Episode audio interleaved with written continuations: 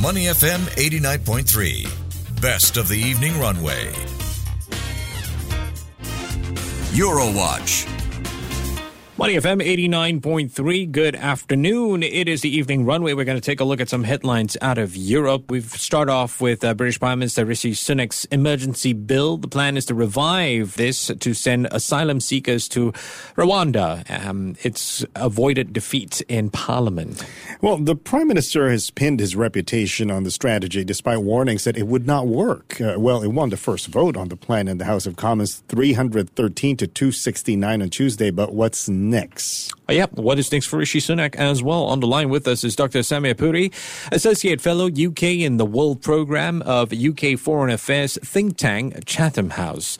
Dr. Samir, good afternoon. It's been a while. How are you? I'm very well. Good to speak to you. Yes, it's been a while. Let's start off with that uh, Rishi Sunak Rwanda bill. The bill was passed by 313 to 269. Your thoughts? Did you see this coming? Mr. Sunak winning this bill? Well, it was still touch and go, I think, but this is a pretty tortured process to get this bill passed. And I think the issue has caused a lot of angst uh, within the UK's Tory party, but also within the British public. I think there's still a lot of bewilderment as to how on earth the UK has become linked to Rwanda with the issue of migrants. And I think that is one of the biggest problems. But there's also the other problem within the Tory party is it's become a symbolic issue mm. around how hard the party should be on this issue of, of removing migrants from the UK. Well, obviously, people who are backing the bill want there to be really decisive action to reduce the number of, of immigrants coming to the UK and settling. And those against it uh, just think this is, as I said, quite a crazy idea because it still is quite a crazy idea when you think about it. Well, Dr. Samir, let's just backtrack a little bit. In this day and age, though, do you think this is even realistic, a bill like this? So the real issue is the ticking clock on the Conservative Party's time in office. So let's just say that against every possible obstacle, and passing one is, you know, obviously the vote in Parliament, but there's also the legality of this and then the practicalities of this all, and then eventually even the media shaming within the UK if mm-hmm. these flights ever take off. The, the Tory party has got, what, a year or so before the election is likely to be called at which point issues like this will actually become some of the substance of the opposition campaign against the Tory party. So even if it gets forward and, and you move towards like a, you know, a first flight to Rwanda full of UK fugitive UK migrants, when would that happen? Uh, you know, Easter next year, mid next year? And it would almost certainly be killed off by incoming Labour government. Mm-hmm. So I just can't see this as being something that is, is a lasting feature of UK immigration policy. You know, Dr. Samir, I watch a lot of The Crown, and while I say that just for dramatic effect, uh, this sort of sentiment really does create a bit of trouble for Downing Street. You mentioned potential incoming Labour government, and what is the point of even passing this bill to begin with? He's fighting for his political future then. Yes, and there's a lot more, I think, critical analysis of Sunak's time in office yeah. coming out now because yeah. he's had enough time, you know, coming to a year or so. And I think one of the things that comes out, one of the criticisms I've noticed is say it says that Sunak is approached become being prime minister much like he'd run a company, which is he's trying to achieve his objectives and move, you know, his objectives forward, but he doesn't seem to understand the power of ideology. And I think this is where the Rwanda bill comes through. There's a very ideological component inside the right wing of the Labour Party that's backing it. But much more generally, I think Rishi Sunak has sometimes had a little bit of difficulty connecting at a sort of more emotive level with mm. voters. He can come across as a bit robotic. And back during the pandemic when he was the Chancellor, he was nicknamed Mr. Spock in reference to Star Trek. And I think there's still a little bit of that lingering around him. Nonetheless, it was a good comparison and contrast to Boris Johnson, who was perhaps overly flamboyant. So a bit like Goldilocks and the Three Bears, you kind of wish you had a middle ground between you know the two, the two extremes. Okay, Doctor, let's move on and talk about COP28. Of course, it just wrapped up yesterday. What is the consensus like in Europe when it comes to what was achieved or not achieved at the summit? Well, there is always a lingering suspicion amongst governments that are very committed to moving forward uh, with net zero that the biggest profiters in the oil industries in terms of countries will basically move on their own timescales to you know to basically derail the process. So there's clearly going to be some angst that uh, when you move to the Middle East with the COP discussions, that the clear interest is to preserve oil profits and therefore any desire to phase out fossil fuels ends up becoming a sort of a watered down consensus around phasing them down. And that was always the, the semantic but you know quite substantial difference, which was between phase out and phase down. So, you know, obviously in Europe, there's no consensus around, you know, how quickly fossil fuels should be phased out. Like many parts of the world, there's just a lot of debates. But, you know, obviously in Europe, the green lobby and those who are backing the climate you know, climate action through the green transition are very powerful and very strong voices. Uh, most European countries have got very strong voices in favour of phasing out fossil fuels. So, of course, there'll be a lot of angst around the way in which uh, the UAE has, has managed this particular COP. You know, when it comes to this uh, whole movement where climate change is concerned, the UK tends to stand out and, and champion the way forward. But this time around, they don't seem very involved like previous years. The climate minister flying back uh, because of that Rwanda vote. Yes, well, there has been quite, uh, you know, some quite astute British political commentators, Rory Stewart being one of them, a former MP himself, says this is the whip system showing its sort of negative side, which is you bring back that minister because of this particular vote. His party will have instructed him through the whip process. Metaphorical whip, by the way, in case anyone's not familiar, not, not literal whip, to vote on this. But then how does that make the UK look on the world stage? But I should also balance that by saying the uh, UK did host COP26 in Glasgow just a few years ago. And so, you know, the UK has had a very strong and prominent role in pushing forward. And of course, the UK government has committed to net zero by 2050 alongside European, US, and, and other governments, and South Korea and Japan, and quite a few others. And that's, that's you know, it's, it's, the more ambitious end of the target, bearing in mind where China and India have, have sort of located themselves.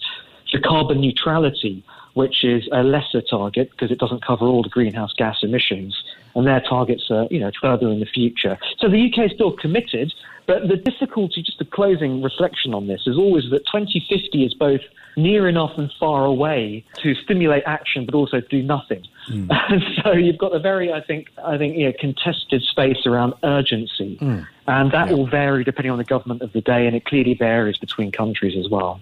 Doctor, let's uh, move on to talk about the situation in Ukraine. The Ukrainian President Vladimir Zelensky, of course, in Washington, D.C., asking for more support, even though the U.S. has already hinted that it may not have any more uh, funds to support the ongoing conflict in Ukraine. So, what's next for them? Well, no one knows what's next for them because there is a huge uncertainty now around the scale and the reliability of US, in particular, security assistance to Ukraine. This is exactly what Putin was counting on, which mm-hmm. is that eventually there'll be voices within these Western countries that are backing Ukraine that either run out of patience, that lose the political will, or other issues just take over. And there's a variety of things that have, I think, you know, taken over in, in the US debate. Clearly, within the Republican Party, Ukraine's become quite a support to Ukraine has become quite a toxic issue for, for those who oppose Biden the most strenuously.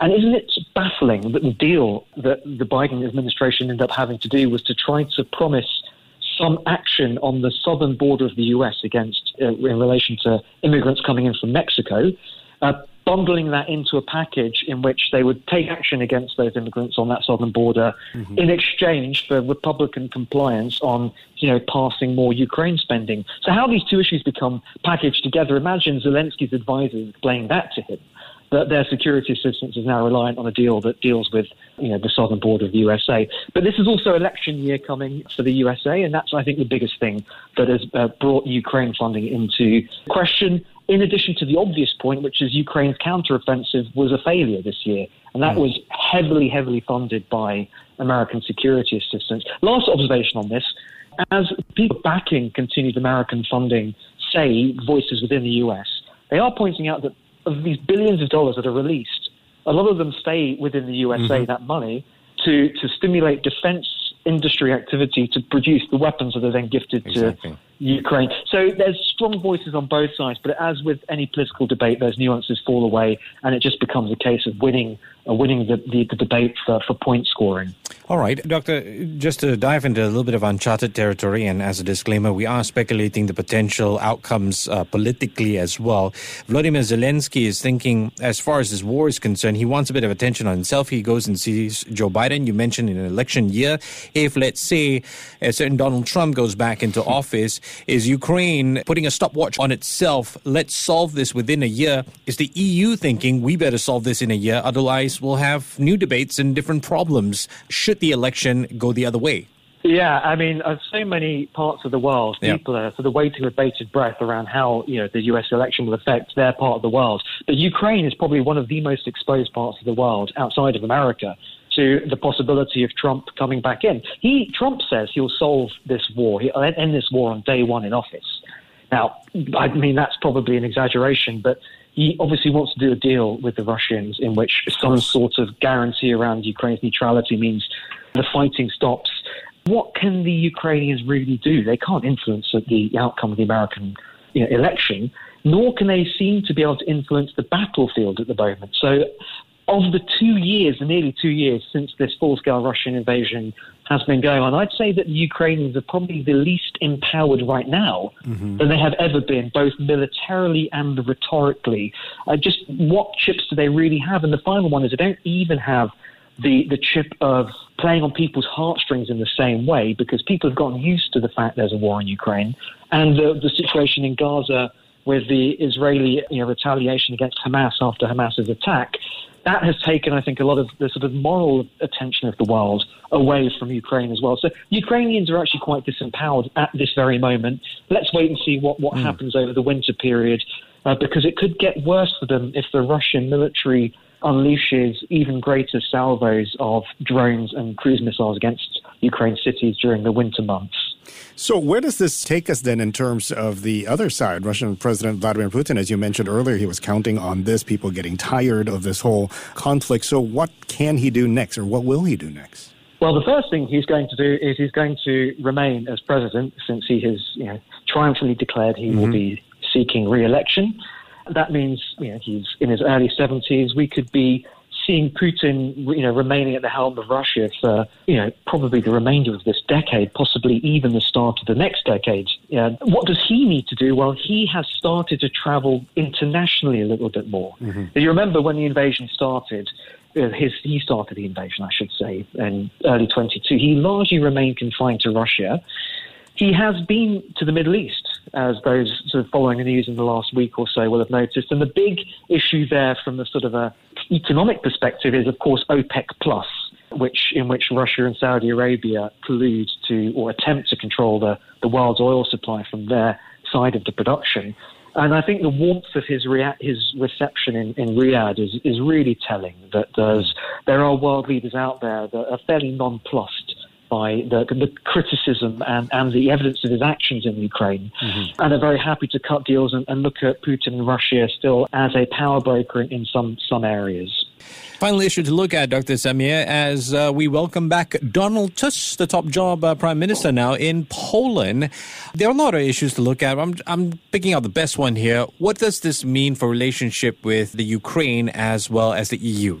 Ah, so we're on to the good Donald. If you're a, if a sort of a central political persuasion, yes, you're not you know, too much of an extremist. But, you know, so that, that's the, that's the good Donald in terms of the, the, the liberal conception of, of, global politics. So yeah. he's back in Poland. He, of course, you know, was in charge of the EU, uh, sort of, you know, in the capacity that he would be in charge of the EU.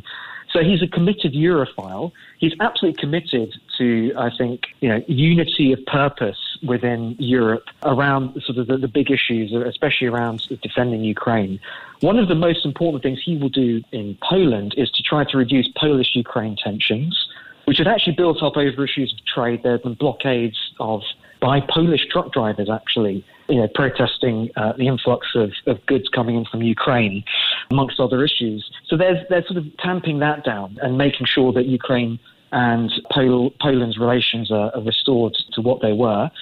Beyond that, I suppose, on the EU perspective, although you've got a victory for Donald Tusk and, and the sort of pro-EU sentiment in the Netherlands, which you know I don't want to talk in depth about with Geert Wilders. You've got another populist coming in. So I suppose if you were to paint a map of the EU, the number of pro Brussels leaders versus number of slightly Brussels skeptical, anti-Brussels populists, you know, light bulbs keep coming on and off in different countries. And I think that's the nature of the EU's politics: is that the finding consensus uh, and unity of purpose is is extremely difficult, takes up enormous amount of time, mm. and is always often watered down. So Poland's back on side with the EU.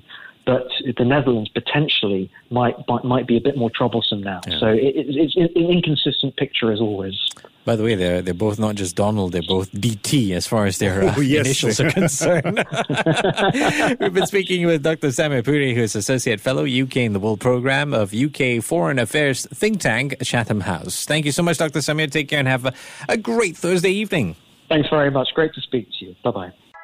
To listen to more great interviews, download our podcasts at awedio.sg or download the AWEDIO app. That's A W E D I O, AWEDIO at the App Store and Google Play.